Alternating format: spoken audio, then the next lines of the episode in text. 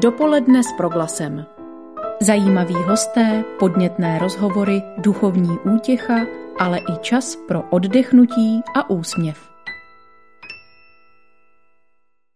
Mnozí z vás, posluchačů, si možná nevšimli vůbec ničeho. Pro jiné se v poslední době událo až přes příliš. Proglas, jimž se prohnala tsunami, emocionálně řádně rozvrkočená. Nebo proglas, který funguje dál jako dřív, lidi odcházejí a přicházejí, nic nového a překvapivého, normální vývoj.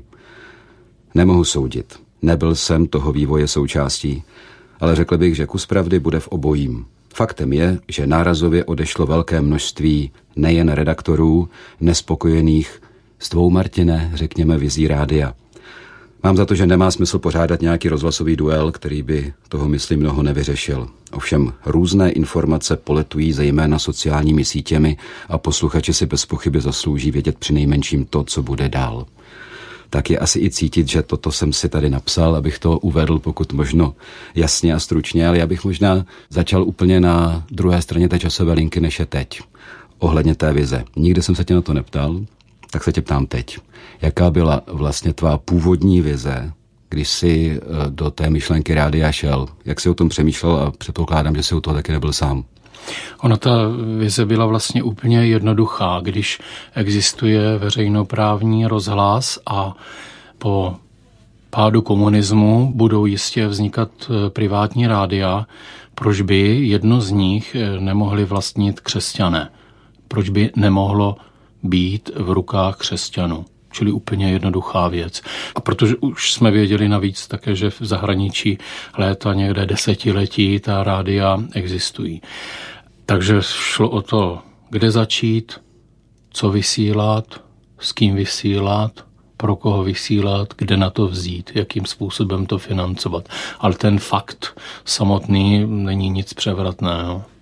No a ta vize tvoje, jako co by ten proglas měl znamenat pro to konkrétní prostředí české společnosti, moravské, sleské a tak dál, církve, dejme tomu poloviny 90. let to rádio začalo vysílat, jako co vlastně to bylo? Byla to služba pro katolíky, řekněme, nebo to by mělo mít nějaký misijní charakter? Jak se no, o tom přemýšlel? Všechno to, co říkáš, jo, samozřejmě.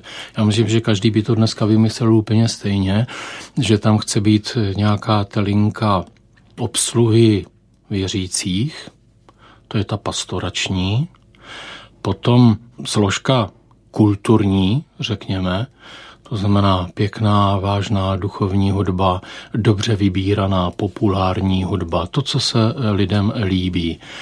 No a potom ta složka evangelizační, která z toho tak nějak vyvěrá, z toho obojího. Jo, ta nemusí být akcentována, ale je tam zcela jistě obsažena, protože to rádio má jednu absolutní výhodu, kterou nemá jiný sdělovací prostředek, že si mohu poslouchat sám do sluchátek nebo v autě a není podezřelé, že poslouchám nějaké křesťany a přesto si je poslouchám. Jo? Čili my nabízíme vstupovat do soukromí, skoro bych řekl do intimity posluchače, aniž se vtíráme, protože je na jeho vůli, kdy otočí tím knoflíkem. Mm-hmm. Já si vzpomínám na to, eh, když jsem tehdy v těch 90. letech byl i z novinářského hlediska, ale řekl bych i životního jako značný elef na počátku, tak jsem si říkal, no tak ale to přece jako nemůže fungovat, to nepůjde, jak se to ufinancuje, protože znali jsme tehdy, nebo jsme se vlastně poznávali v té době, teprve po té bolševické době, že může existovat nějaké médium veřejné služby, které má jako luxus, má zákon, má nějaký jasný požadavky, jako nějakou zodpovědnost a tak dále, má rozpočet daný zákonem v podstatě. A pak máme nějaká komerční média, která se musí uživit e, samozřejmě tím, že většinou teda jsou prostorem pro reklamu a, a je velmi obtížné samozřejmě tam potom jako ne, nevycházet stříc těm zadavatelům reklamy, to je jasný. Jo. A někdy se to povedlo víc, někdy míň. A teď tady přichází proglas a přicházel s myšlenkou, my budeme financovaní posluchači, zároveň s ohromnými nápady, jako že budeme dělat spoustu slovesných pořadů, což je principiálně dost drahá záležitost, protože to musí dělat spousta lidí. A já jsem si říkal, to nemůže fungovat, to prostě nemůže fungovat. Říkal jsi to taky?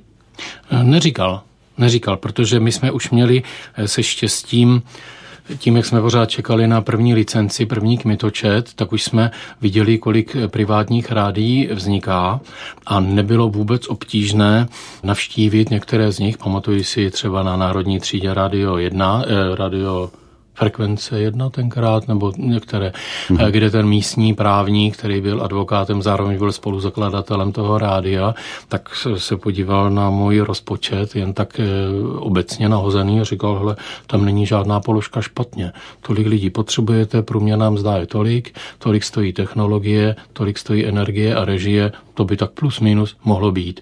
Jo, čili nešlo o to, že by to nebylo uskutečnitelné. Samozřejmě bylo naprosto nejasné, jestli se najde tolik lidí, aby tu částku složili bez eh, reklam. Jo, ale hmm. dneska teda ty také víš, že vlastně se ukazuje, že reklama není eh, všemocná, ba naopak který je všemocná v tom negativním smyslu, že ten zadavatel reklamy je potom mocnější než ten držitel licence.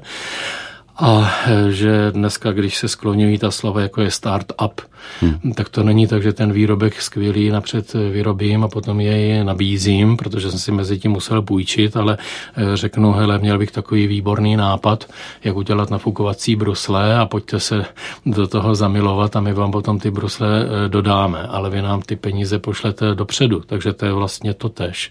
My jsme vlastně průkopníci startupů nebo crowdfundingových kampaní setrvalých, kdy říkáme, my pro vás budeme i nadále vysílat, budeme pro vás připravovat něco, co vás těší, vaše nemocné, vaše děti a vy nám na to přispějte. Dokonce si dovolím zmínit tu kampaň v roce 97, kdy se naskytla možnost, a ta je jediná životní, získat kmitočet na ještědu. A my jsme vlastně napsali současným posluchačům a odvysílali, jestli chcete, aby tohleto vysílání slyšeli i lidé v okolí ještědu, v ohromném okolí ještědu, tak prostě nad ten svůj běžný dár dejte ještě něco navíc. A oni se třeba potom do nějaké doby, až se zaposlouchají, tak se k tomu přidají. A to se skutečně stalo a lidé poslali tolik peněz, že bylo na dva a půl roku vysílání vysílání ze štědu a během toho dva a půl roku se našlo tolik lidí, že nejenom si zaplatili svůj vysílač, ale ještě zbylo tedy i na výrobu pořadu. Takže já jsem tuhle tu starost neměl. Trošku s tím startem, protože přece musíš mít nějaké přístroje, které v tu chvíli nic nevyrábí. Pak musíš mít tu licenci, pak musíš přesvědčit lidi typu Hanák nebo biskupská konference, že se to může podařit provozovat. No a potom teda najít ty šikovné lidi, kteří do té doby asi nemohli mít vzdělání v tomto směru, že za minulého režimu. Bleskově se to i s nimi naučit, protože i já jsem se to musel všecko učit. A potom si říct, tak když to bude mět být a pan Bůh to požehná, my se přičiníme, tak to fungovat bude. No a tahle vize funguje už 30 20 let. Dopoledne s proglasem.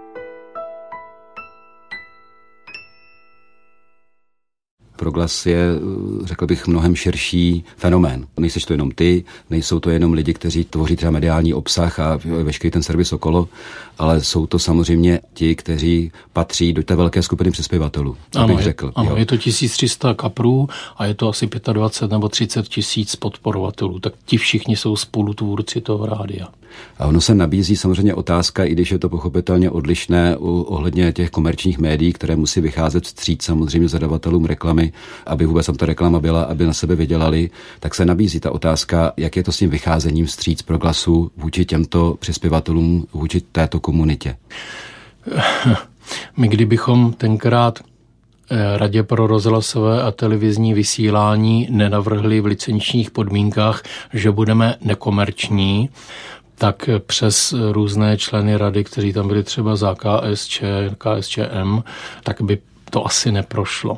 Jo, čili nám hrálo do not i ten úmysl, který jsme načerpali v italském radiu Maria, ověřili si v polském Radiu Maria, že ten mechanismus je funkční a že je dokonce ještě lepší a s lepšími parametry než zadavatel reklamy.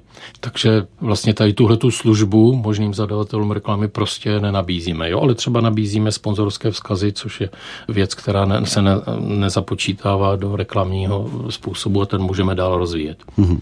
Já jsem měl na mysli ještě trochu něco jiného.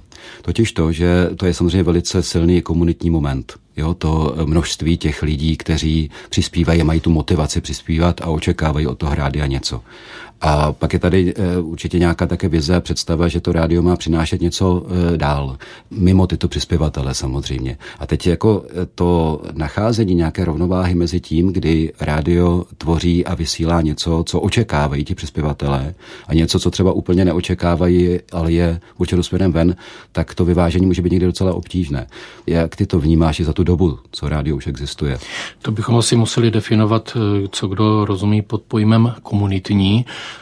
My si představujeme komunitní centrum, což je jeden dům, někdy je to třeba něco vybydleného, tak v tomto smyslu to rádio mm, nikdy být komunitní e, nemůže, protože k němu může přijít kdo chce a odejít od toho poslechu také kdo chce a zapojit se do té podpory kdykoliv chce a odejít z té podpory také kdykoliv chce.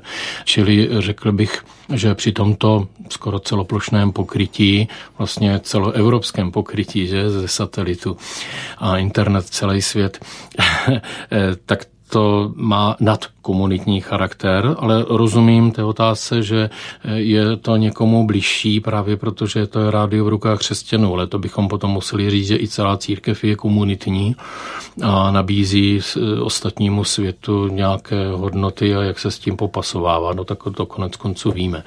Správná odpověď na tvoji otázku je, to je ta třetina, která se zabývá tou kulturní Eh, složkou, pěknou muzikou, dobře vybíranou literaturou, prostě zajímavými pořady, které jsou nábožensky neutrální a které přece přinášejí jakýsi poklid a jakési zrcadlení názorů ze světa, názorů lidí, kde se díváme na svět, je to přece jenom trochu z jiné strany. A to může tam potom naslouchat každý. Teď rozhodně po tebe nechci nějaký dokonalý výčet, protože to bychom tady byli několik dní za tu dobu existence proglasu, už skoro 20 let vysílání, ale přece jenom předpokládám, že došlo k nějakým posunům a změnám v té tvé vizi, v těch tvých představách, jak to dělat, protože samozřejmě mění se svět, mění se společnost, mění se i církev, bohu díky bych řekl. Jsou tady kolegové tvoji, kteří spolu vytváří to rádio, nebo vytváří to rádio. Jsou nějaké zásadní okamžiky, kdybys řekl, jako tady se mi hodně posunul ten původní pohled, co by pro mě to rádio mělo být, co vlastně chci říct tím, že hmm. existuje. Hmm. Možná se budeš divit, ale v podstatě ne. Jo, protože bylo to promyšlené zpočátku jako rádio pro kulturní informovanou rodinu, stavějící na křesťanských základech a to je vlastně pořád stejné. To znamená, my víme, v kolik asi maminky chodí z kočárky eh, za svými kamarádkami a v kolik se školáci hází tašku v koutě eh, po návratu ze školy, v kolik hodin je třeba už doma klid, aby byl čas třeba na dobrou modlitbu, kterou se člověk nemusí modlit sám. V čem nastal zcela určitě posun je ve způsobech, a také s těmi možnostmi zejména technologickými. Je třeba úplně jasné, že se nám zrychlila řeč obecně všem. Takže i nám třeba právě při těch modlitbách. Nebo že vznikly spontánní pořady, do kterých jsme si tenkrát netroufli, což je třeba rozsáhlejší telefonování do živého vysílání, kdy jsme se po právu obávali, že nám tam budou různí zlí lidé parodovat a prostě nám nadávat a dělat takové věci. Takže jsme třeba některé věci dali do hluboké noci, abychom to eliminovali.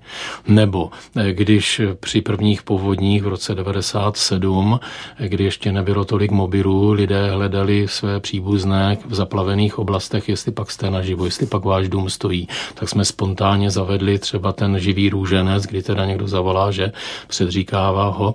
Do té doby jsme si na to netroufli v té dřívější době v dřívějším čase večerním. Ehm, no a potom po čase zase se stalo, že eh, lidé, když už teďka mají všechny ty svoje WhatsAppy a Messengery a tak, takže třeba hodně zbytečné některé kontaktní pořady, protože si to ty lidi prostě vyřizují sami, aby bychom nosili dříví do lesa. Ale ten poměr toho pastoračního, toho kulturního a toho, řekněme, evangelizačního, který čerpá z obou, ten zůstává pořád stejný. A ještě jedna zásada, to je trojí, s kterou jsem léta a léta zápasil a dodnes to u mnohých jako vyvolává mm, zdvížení eh, obočí, že vy musíte být profesionální, jinak je to ostuda. Jo, první měsíce, možná roky, to skutečně bylo jako stydět se, ale bylo to tím, že jiná rádia, která začínala, tak opravdu to byly samohrajky, takže řeknu eh, co nejrychleji, co nejradostněji nějakou větu a pustím písničku, do toho šláhnu eh, dvě reklamy a rádio je hotové. Že? A když to my jsme přeci jenom chtěli být trochu to šuplíkové rádio, aby tam mohlo být i to vzdělávání, i ta zábava, aby se oddělilo vysílání pro děcka od vysílání pro starší lidi a to vyžadovalo skutečně jako velkou námahu, hodně předtáčení. Takže v tomto smyslu to od začátku bylo koncipováno jako náročnější. Ale teď se dostanu k tomu, co chci říci. Ta trojice nemá na prvním místě slovo profesionalita. Jo? A to mě hodně lidí vyčítalo. Já jsem říkal, na prvním místě je důvěra. Teprve na druhém je profesionalita a na třetím je vyváženost, proporčnost.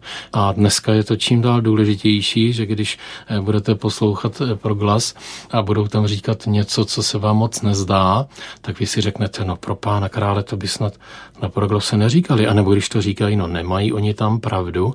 A jo, vlastně to byl duel, to byl jeden protivnej proti jednomu neprotivnému. Aha, tak to říkal ten protivnej. Takže lidé se zároveň učí eh, naslouchat poslouchat a rozlišovat, ale zároveň neopustí ten kanál, protože důvěřují, že tam pracují lidé, kteří z podstatné části si opírají o Boha a snaží se kultivovat sebe i své rodiny. A dneska, když si vezmeš třeba deep fake, že ti nasadí na tvoje ústa, na tvoji tvář jakékoliv věty, odvysílají to, tak vlastně ti lidé mohou být zmatení a řeknou si, řekl by tohleto Jan Hanák? Přece jak my ho známe, to přece není možné. Jak to tedy je? A je tam pořád v základě ta důvěra. Důvěra k Janu Hanákovi. A ta potřeba přesvědčit se, jak to je v pořádku. Jo? Když to, když budeme jenom perfektní, nebo je tam vteřina ticha, bude to technicky na výši, jo? ale bude to soubor lidí, u kterých nevíte, co si vlastně myslí, když ten mikrofon vypnou, tak vám ta profesionalita je na nic. Tak ona je to samozřejmě taky otázka uh, definice těch pojmů. Jo, já si vzpomínám uh, samozřejmě taky na tu dobu od roku 95, kdy, kdy jsem tehdy fakt jako elevovsky vstoupil do vysílání a bylo to, já jsem neměl absolutně žádnou zkušenost, takže to bylo šílené. A v tom jsem zdaleka nebyl sám, ale zároveň to tam bylo jiskřivé na tom, jo? Že, že najednou člověk mohl něco zkusit. A musím říct, že tehdy to třeba pro mě vlastně byl docela zásadní okamžik eh, pro to, kde jsem třeba dneska. Jo? Že se tomu věnuju v podstatě celý svůj profesní život. Jo? Pamatuju si taky na ten rok 97. Přišly povodně, první veliké povodně, který nikdo nezaznamenal a to vysílání se změnilo opravdu ten den. A, a to nebylo jenom ten noční růženec nebo něco, bylo to spousta věcí. Vzpomínám si taky na to, že vznikl v rádiu tým, který byl, nebyl u mikrofonu, ale když někdo zavolal od komína nebo nevím co, že potřebuje vodu nebo bagr nebo tak, tak ten tým to zháněl. Jo? A to bylo jako výborný, to fungovalo. No, jo. tak to už je přece jenom pamětník. Jsem pamětník, no. Ale řekl bych, že eh, když jsi si mluvil o té důvěře a o té vyváženosti, tak pro mě je to, to jsou jako jedny z podstatných součástí toho, co to je profesionalita eh, jako novináře. Jo, to je jasné. Prostě obecně za to musí být eh, to médium důvěryhodné skrze profesionální práci. Vím, že to je dneska docela složitá věc, samozřejmě v době sociálních médií a tak dál, v době, kdy, jak to říkal, myslím, Miloš Reichert, se mnozí dopouštějí názorů, ale jen málo kteří myšlenek. Jo, tak byl bych moc rád, kdyby ta profesionalita byla v tomto, v těch myšlenkách. Dodával, já už jsem tak star, že si mohu dovolit nemít názor. jo. No. Ale třeba zrovna tady tohle, jo, to, že, že se může ten posluchač v tomto případě spolehnout na to, že dejme tomu to interview, nějaký rozhovor nebo něco, kde se předkládají různé názory, a názory, třeba ne úplně myšlenky, tak je jasné, že můžu důvěřovat tomu médiu, respektive tomu novináři, eh, že je v tomto vyvážený, že i kdyby tisíckrát fandil nebo naopak neměl rád eh, někoho z těch lidí, které, s kterými vede rozhovor, tak to nedá najevo. Nebude to to, že to rádio hlásá nějaký svůj názor. A v tom si myslím, že jako eh, to taky odlišuje dost, řekl bych, profesionální žurnalistické médium od sociálních médií, tedy sítí, kde si může v podstatě uveřejnit, kdo chce, co chce. Nechci říct, že se tam neobjevují výborné věci, ale zase nedá se to očekávat u těch sociálních médií jako takových. Hmm. Pravda je, že tady toto interview je takové specifické, protože je vzájemné, že jo? Ano, ano, Zatím ano. se ptám já tebe. Ale eh, já bych možná přeskočil eh, do dnešní doby, protože ta dnešní doba opravdu i třeba díky sociálním médiím je dost odlišná. Vůbec role médií se dost posouvá a mnoha média se hledají, jak odůvodnit, jako v dnešní době, když v podstatě na internetu může kdokoliv cokoliv uveřejnit a jak eh, jako posílit tu svou roli a říct, hele, my ale máme nějaký svůj důvod eh, existence, protože přinášíme přece jenom něco jiného, než, dejme tomu, sociální média. Plus to, že se lidi mění. Vnímám to i jako učitel na univerzitě a mám to moc rád, že se potkávám s mladými generacemi, které mají v mnohých ohledech hodně posunuté vnímání a citlivost na témata a věci, než mám třeba i já. A mě by zajímalo, jak eh, ty to vnímáš. I třeba pro současnost a e, budoucnost pro glasu tady tyhle ty e, posuny. Jistě byly a budou ty posuny, ale vždycky to bude evoluce, nikdy to nebude revoluce. A s tím, jak jde technologický pokrok, tak si dnes můžeme se stejnou, možná stačí i menší odvahou, jako na začátku, přemýšlet o věcech dalších, dalšího rozvoje. Některé jsou spontánní a snadné, to jsou ty odrazy na sociálních sítích, podcasty a tak. Jo, ale stejně tak, eh, když srovná třeba cenu celoplošného pokrytí FM vysíláním republiky v roce 97, které činilo 45 milionů a dneska pokrytí pokryjete celoplošně v DABu plus za 3 miliony tuto zemi.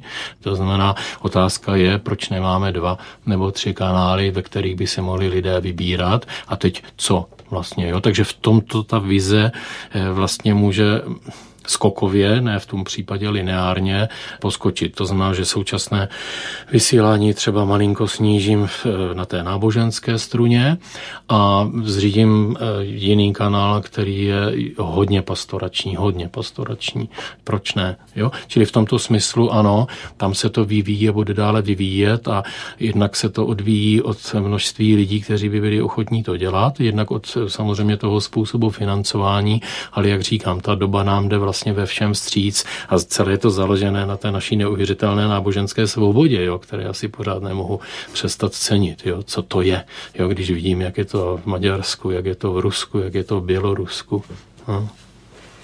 To myslím, že je docela důležitá věc, že teď to plácnu, jo, 30, 35 mínus, řekněme, že jako generace mladší už většinou eh, se dostávají, dejme tomu, k rozhlasové produkci spíš skrze podcast. Ať už je to pořad, který je tvořený přímo pro internet, anebo je to něco, co je eh, audioarchívem, v podstatě nějaké rozhlasové stanice, který je propojený, dejme tomu, s platformami typu Spotify a tak. I studentům to říkám, protože zvuk má v tomto hodně našlápnuto. Jo, když člověk půjde někam se projít a bude mít špunty sluchátek v uších, může poslouchat celkem cokoliv, co je zvukové. Zároveň je tam jistá velká intimita, blízkost. Jo.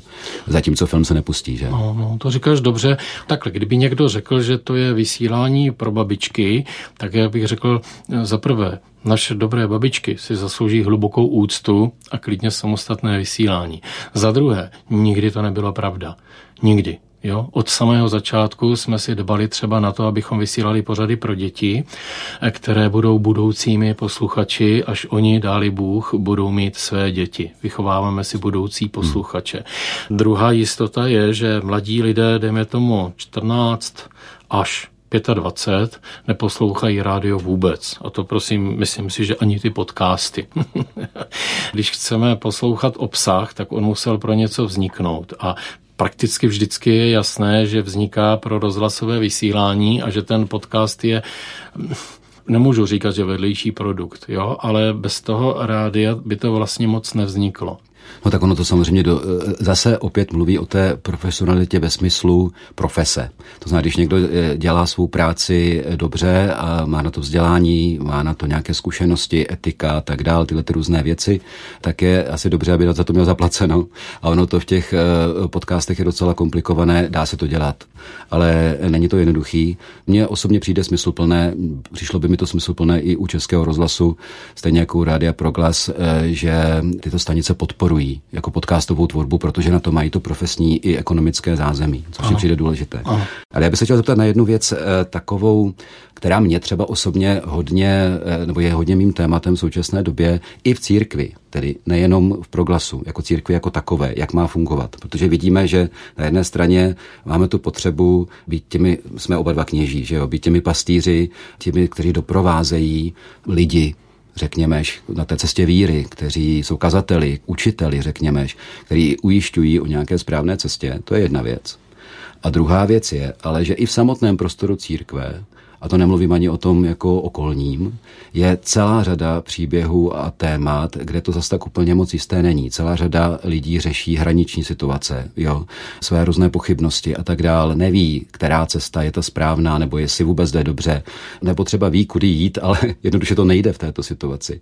Jo. A je to e, ten prostor debaty na to téma je principiálně znejišťující. Jo, to není o tom, tak to má být, tak to nemá být. Jo. A mně to přijde naprosto zásadní. Já si vždycky říkám, že by bylo výborné, kdyby farář na vesnici třeba, nebo ve městě, to je jedno, fungoval jako takový duchovní mistr, kežby mistr, jo. že když někdo, kdokoliv v té vesnici, který nemá vůbec žádný pozadí jako duchovní, najednou ho napadne, co takhle třeba Bůh, aniž to, by to tak řekl, nebo něco jako modlitba, na své okolí se obrátit nemůže, protože tomu neporozumí. Říkal jsem si, by bylo by skvělé, kdyby si řekl, no jdu na faru, kam jinam, že tam bude člověk, který tomu rozumí, který se mi nevysměje a který mě ale zároveň nebude hnedka škatulkovat, jako ty půjdeš tady do katechumenátu, ty něco, ty něco. Ne, jenom se s ním třeba popovídá, doprovodí ho a třeba půjde dál svou cestou. Třeba nebude ani v té církvi a tak. Ono to třeba i v tom rádiu, které jako se snaží nějakým způsobem takhle sloužit, a, a kež by to tak bylo, jo, Myslím si, že je to přece jenom určité napětí, nebo možná taky ne, jestli má být a případně jak tím kazatelem, tím učitelem, který ujišťuje na té správné cestě třeba katolíky nebo křesťany, a kdy má být tím prostorem, kde se sdílí různé pohledy, třeba i ty názory, které jsou jako, e, jsou to příběhy nedokončené, jsou to znejišťující věci, jsou potenciálně jako naštvávací některé lidi, jo, to jako těch témat je celá řada z různých stran toho spektra, jo. Myslíš si, že má, má být spíš kazatelem nebo spíš tou platformou jako znejišťujících otázek, anebo v kombinaci a jaké? Já velmi dobře chápu, kam mě velmi jemně a taktně tlačíš. A, a samozřejmě, že jsem pro tu otevřenou platformu už ze svého založení, ze svého mm, svěcení tajně na kněze, ze svého mnohaletého života v projekční kanceláři jako elektroinženýra. Samozřejmě, že to musí být o těch příbězích, které naopak, ať jsou bolavé, ať jsou, ať jsou plné nejistot, ať jsou plné otázek, ale Potom je to krásné naše právo, my to máme také v jednom bodu toho našeho jakéhosi etického kodexu, vždycky říci, jak na to nahlíží církev. Jo, taková jakási anotace dole pod čarou, která řekne, dobře, řekněme, když to dítě nezabiju já, zabije ho jiný lékař, kolega. Jo? A my tam řekneme, a jenom prosím vás, tady se píše katechismu a teď přečtu ty tři věty, jaký je názor katolické církve. Jiný příklad, když budu eh, kritizovat a bude to bolestné pro něco, co se děje špatně v církvi, tak tam je ohromně potřeba, aby ti autoři, ti tvůrci vnímali církev ne jako instituci, do které je třeba tepat. To ono je potřeba tepat. Proč hodně. ne? A hmm. hodně. Ale ne jako do instituce a když to my neuděláme, kdo jiný to udělá ale aby to byli jako lidé, jimž je církev rodinou a mě taky bolí, že můj brácha něco a, a, a tamhle moje sestra žije někde na hromádce s někým, pořád je to moje sestra. Čili já neřeknu, už ji nechci nikdy v životě vidět, dokud něco, ale prostě budu jí pořád držet palce. Čili můžeme to vyjádřit třeba slovem laskavost. Jo, kdy, kdy to prostě vnímám jako bolest a i ten respondent, i ten posluchač nakonec může e, pochopit, že nejsem na jedné nebo na druhé straně, ale že jak si všem držím palce a že chci, aby to bylo dobré. Tak v tom případě mohu poukazovat na kde co ve smyslu toho Augustinovského prostě miluj a dělej, co chceš. Já jsem kdysi říkal v kázání u nás ve farnosti, říkal jsem, víte, jak se říká, že církev je rodina? No. A já zní to hrozně hezky, jo. No. Jsem říkal, víte, ale eh, rodinu si taky nevybíráte. je pravda, že to, vnímám to podobně v tom, mm. jako že ano, někdy velmi ostře nesouhlasím, velmi ostře eh, s mnohými představiteli eh, jako naší matičky církve, ale nemůžu přece říct, že ten člověk jako je někde eh, jako mimo. To ono chápá to lze od okamžiku, kdy Ježíš myje nohy teda i tomu Jidášovi, že jo? No to, dokonce i Petrovi. dokonce i Petrovi.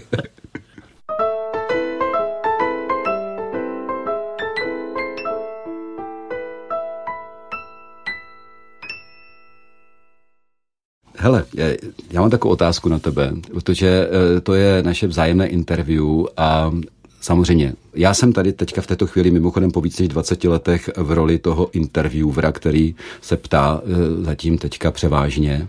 A to proto, protože jsem tak asi dva měsíce zpátky plus minus nějak se snažil jako vám nabídnout všem tady v rádiu prostě nějaký svůj Eh, svou pomoc možná nějakého mediátora, nějakého sporu nebo něco takového a eh, vylezla z toho tady ta nabídka do toho vstoupit. Je potřeba ale v této chvíli říct, že jako, eh, já tomu říkám šéf redaktor na půl úvazku, jo. Vnímám to tak, že nevím, jak, no já bych to nerad nazýval misí, to zní úplně hrozně, jo. Já nevím, jak dlouho to bude a tak dál, ale snad mám nějakou představu, co se jako mm-hmm, dá dělat, mm-hmm. jak pomoct, ale když eh, ta nabídka poprvé přišla, tak já jsem se snažil jako předkládat spoustu svých odporně progresivistických argumentů, abys měl tu možnost říct, hele, tak jako dobrý, ale ne, jo. Ale eh, to se nestalo. Takže moje otázka je, proč jsi mě vlastně oslovil a co čekáš? Ano. Tak eh, přiznám se, že ta první je, že každé takové médium by šéfa redaktora mít mělo. Ty jsi velmi vhodný protože si profík ve svém oboru takových moc není. Potom, že jsi kněz, tak je to Může to být někdy i nevýhoda, ale teď to vnímám spíše jako výhodu. A potom to, že potřebujeme tedy stabilizovat ten tým, zejména redaktorský, je jasné. Jo, čili spíš by moje otázka byla, proč do tohoto díla eh, nebyl zavlečen dříve, ale chápal jsem tvoji roli poměrně jedinečnou, právě že si hodně vystrčen do světa, který můžeš svými postoji a svojí profesionalitou moc hezky v úzovkách evangelizovat a kultivovat, že se potom rozběhnou po redakcích vlasti české, rozběhnou prostě dobře vycvičení lidé, bez ohledu na to, jestli jsou věřící nebo ne, a mohou vzpomínat na tu školu a na toho eh, Hanáka, který mě prostě něco naučil. Jo? Takže v tomto smyslu, pokud bys tady někoho něco naučil, tak už to by stačilo. Jo? A když něco eh, skoordinuješ nebo budeš naslouchat, naslouchat, naslouchat a řekneš, tak děcka, myslím, že převažující názor je tady ten já tomu přitakávám, akorát si dejte pozor na tohle, to je vlastně všechno. Jo? Ta, ta koordinační funkce je zcela nejzásadnější a potom taková ta jistota v těch nerozhodnutelných věcech, kdy je to skoro jedna ku jedné, tak řeknu, přikloníme se tady k tomuhle, to bude šikovnější, protože tady to druhé téma zpracovává kde kdo, tak to mají ze všech jiných e, médií, ale u nás tady bychom mohli být originální tady tímto. Třeba tak. No, tak jo. No. no, já to vidím tak jako podobně vlastně samozřejmě. E, opravdu to beru tak, že každý den je originál a nevím, co bude ten další den. Konec konců to je trošku moje životní nastavení. Já někdy říkám, že jsem intuitivní chaot. Nevím, nevím jestli to je vhodné pro roli šéf redaktora, ale víš sám, že jsem vlastně, já mám takový odstup k tomu, k tomu názvu, jo, e, protože tam to slovo šéf a e, tak já jsem to nikdy jako nevnímal. No, ok, možná byly časy jako před desetiletími, kdy jsem se snažil vystupovat různě jako šéf v různých situacích a to nikdy nefungovalo, aspoň u mě ne. Mm-hmm. Jo, přijde mi jako důležité víc toho, co je teď. Prostě já mám jako eh, kamarády a, a profesně i osobně se známe se všema možnýma lidma i tohoto sporu těch, kteří takzvaně odcházejí, mám moc rád a i práce se fakt vážím, jo, protože je prostě dobrá ale jako myslím, že je důležité teďka v této chvíli víc toho, co je teď. A teď tady v rádiu prostě je nějaké množství, já tomu říkám tvůrců mediálního obsahu, což zní hrozně, je to takový akademický tvar, ale protože pro mě to nejsou samozřejmě takzvaně jenom redaktoři, ale jsou to lidi, kteří jsou třeba externě napojení. Jsou to i moderátoři pro mě, protože to je pro mě důležité, aby, aby se stále víc posouvali z role v uvozovkách pouhých interpretů eh, k těm, kteří vytváří to, co se vysílá a tak podobně. Ale přijde mi, a s tím jsme začali vlastně teď, teď, teď v těchto dnech se setkávat eh, s těmito tvůrci a formulovat a verbalizovat, co se dělá, co existuje, co ti konkrétní lidi dělají, jaké jsou jejich představy a touhy, co by dělat mohli, co je smysluplné nějaké té vizi rádia jako služby i svého druhu servisu vlastně, ale taky něčem, co je třeba pro mě hodně důležité a hodně mě v tom inspiruje synoda. To znamená ta otevřenost opravdu eh, jako hlasu lidu. To zní jako hrozně podivně, jo, ale Toto mě přijde jako důležité, jo, protože máme s tím zkušenost už, jak se třeba rozjížděla synoda ve farnostech a tak podobně a mě třeba velmi fascinuje ten Františkův akcent. Pastýři nechť mlčí a naslouchají, jo protože pastýři mají spoustu prostoru zkazatelé, ne, nevím odkud možně, ale e, lid ne. Jo. A aby to logo synody nebylo jenom na papíře, jo, že ten pastýř, ať už je to kněz, biskup, je opravdu, je tam je, on tam zůstával v prostřed, není to ten, já říkám, to není vlastně pastýř, který jde vpředu a očekává, že ostatní jdou za ním, to je Führer. Jo, pastýř, to, to taky eh, František když si říkal, musí být cítit svými ovcemi. Jo. Tím nechci říct, že by role pastýřů nebyla důležitá, ale pastýři mají svůj, svého prostoru dost. Mm. A my, myslím si, že ten hlas lidu, i, i když to jsou prostě někdy dost vyhrocené postoje, by tady být měl. Mm-hmm. Mm. Ono v tomto smyslu se naši otcové biskupové chovají vzorně, to znamená, že se projevují na vyzvání. Když je poprosíme o myšlenku k té a té příležitosti, udělají to. Když eh, má být přenos eh, bohoslužby, tak se zeptáme předsedajícího, jestli s tím souhlasí a že tam bude mít spoustu posluchačů, aby je třeba pozdravil nebo to i k ním trošku situoval. Eh, jo, v tomto smyslu jako je to dobré. Jo? Jo. Není tady tady jako překněžováno, přebiskupováno. jo, to je vlastně, mimochodem jsem se vzpomněl na to, když jsi říkal, že to, že já jsem kněz, eh, je nevýhoda i výhoda zároveň. Jo, já si pamatuju ještě z dávných dob, kdy jsem si říkal, přece Eh, protože to známe i v církvi obecně, nejenom eh, jako v rádiu, že někdy jako eh, je nejvyšší kvalifikace, se, za, za nejvyšší kvalifikaci se považuje to, že někdo je kněz pro jakoukoliv práci, jo, což je nesmysl což samozřejmě. Nesmysl, jo. Ale já, tak, jsem si, tak jsem se to sám připomněl, teďka říkám si kurník, tak jako proč by šéf redaktor měl být kněz? A já si myslím, že to tak není postavené. Já vnímám to tak, že já tady nejsem proto, že jsem kněz, ale proto, že snad mám nějakou profesní, nějaký pozadí hmm, a nějaký hmm, jako uh, zkušenosti třeba. Hmm, jo. A snad hmm, i tu důvěru důvěru. No, doufejme. A to, a to mi řekni, když děláš tu dokumentární tvorbu, jak pro českou televizi, tak pro český rozhlas a na škole, které zápasy jsou ty silnější? S tím zázemím okolím, které kolem tebe nemůže nebýt, od kameramana přes zvukaře, přes dramaturga nebo přes schvalovací proces nadřízeného, anebo potom takové ty vlastní zápasy, třeba jak to sformulovat, aby to bylo přijatelné všem?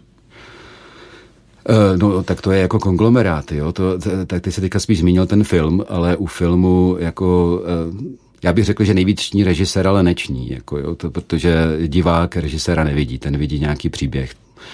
Ale dobře, ale když někdo, kdo je profík, tak si třeba ty titulky přečte řekne si jasně, ok, nějaký hanák, ale taky ví, že to nikdy nevznikne bez kamery, bez zvuku, bez produkce, bez dramaturga a tak dál, že to jsou všechno důležité role, je to týmová práce, jo, a bez toho to nejde, to je jako jasné.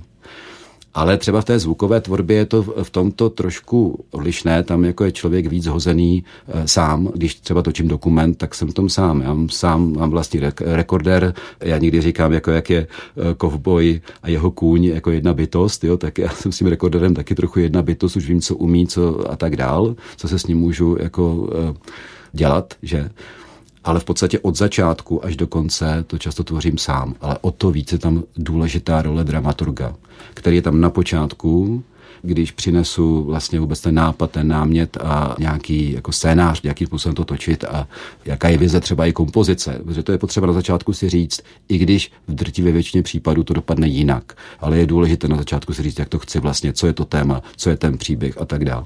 A pak do toho jdu. A pak je velmi důležité, jako, to si myslím, že je typické pro dokumentaristu, že musí jako vnímat a naslouchat, co se děje.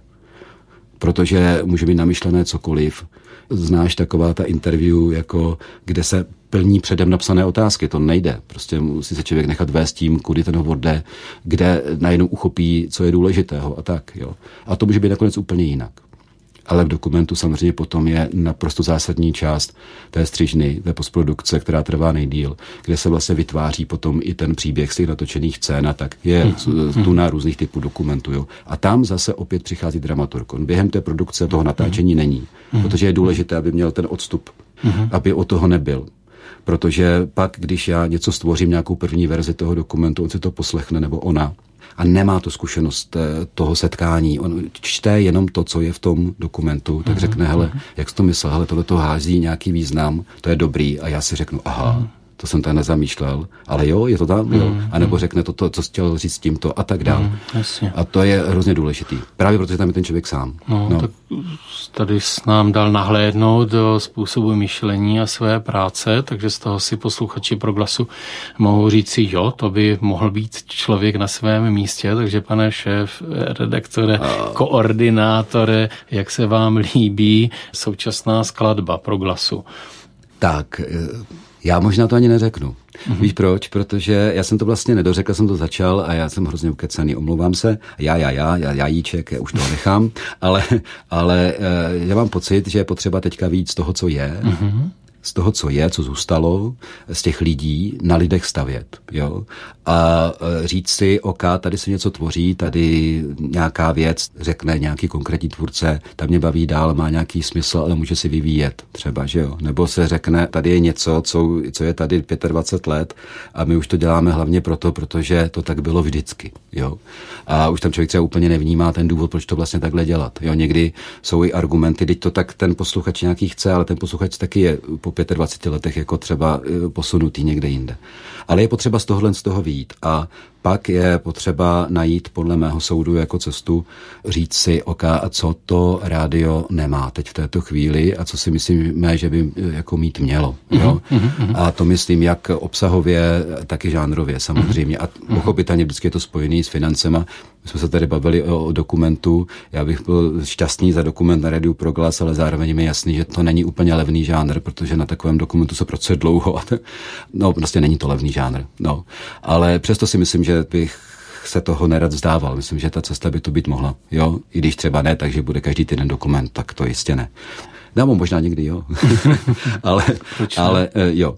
Ale pak si myslím, že by bylo potřeba jako eh, opravdu nastavit ty představy, co vlastně by to rádio mít mělo a oslovit mm-hmm. konkurzem a i adresně prostě tvůrce, kteří tady teďka třeba ještě nejsou, jo, kteří by eh, rádi do toho šli, ale po svém. Mm-hmm. Jo, jako mm-hmm. stanovit nějaké nějaké zadání, ale které není příliš konkrétní. Zadání, že chceme, dejme tomu, rozhovory na nějaká uh, určitý druh témat, jo, nebo něco takového, jakým způsobem se to udělá, jestli to bude víc reportážní třeba, proč ne, jo, ale jde spíš o to, aby tohle uh, tam nějakým uh-huh, způsobem uh-huh, bylo. Uh-huh. Když se ptáš na to programové schéma, co se kdy teďka jako vysílá a tak, tak si myslím, že já se s tím budu tímhle tím způsobem seznamovat.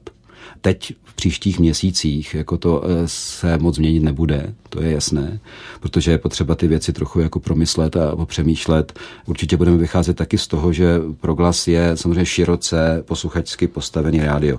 Vždycky to bude trochu stereotypní říci, jako která věková skupina vzdělání a město, vesnice, kdo kdy jak co poslouchá. Ale dá se z toho aspoň trochu výjít. Jo, že můžu říct, že někteří poslouchají rádio ve vysílání FM, někdo je spíš přes ty podcasty. U těch podcastů je to jednoduché, je potřeba prostě ty věci, které se tam hodí, jo, eh, dostat do Spotify například a podobně, tam se to někdo najde. Ale pokud je o to vysílání, tak je jednoznačně potřeba víc toho, jaká je poslechovost v konkrétních e, částech dne, víkend, všední dny a tak podobně. Tak, aby se pokud možno ty pořady štelovaly co nejblíž tomu posluchači, ke kterému mají dojít. Zrovna jsme tady teďka v minulých dnech taky řešili téma, se mi docela líbilo, téma náboženského kýče. Jo. Ano. A, a já to ne, neberu jako, že negativní, to, co je kýče negativní, to úplně asi ne, ale je to prostě nějaký eh, žánr. A teď je otázka, jako uh, uvažovat o tom, jestli tahle ta věc tady má svoje místo a jestli ano, tak jak. Jo? A myslím si, že je potřeba úplně o všem, co rádio vysílá, profesně uvažovat eh, jako o pořadu, jako nějakém rozhlasovém tvaru. Možná to někomu teďka může přijít zvláštní, ale i modlitba, respektive forma modlitby. Protože modlitba není ta forma, že jo. Modlitba není slovo Otče náš, si na nebesích, ale modlitba je to, že se, že já bych řekl, že zvu Boha do svého života, setrvávám s ním, komunikuju s ním, třeba skrze tato slova. Jo. A to je ta forma. A že o té formě v rozhlase je potřeba uvažovat jako o rozhlasovém pořadu a jeho rozhlasovosti. A myslím si, že i ty formy se vyvinuly během času a vyvíjí se dál. A vyvinuly se pro nějaký kontext. Například, když řeknu, že noční růženec, kde lidi telefonují, tak si myslím, že tam s tím se pracovat dá. Jo, to je něco, co je rozhlasový, myslím, docela dobře. Jo.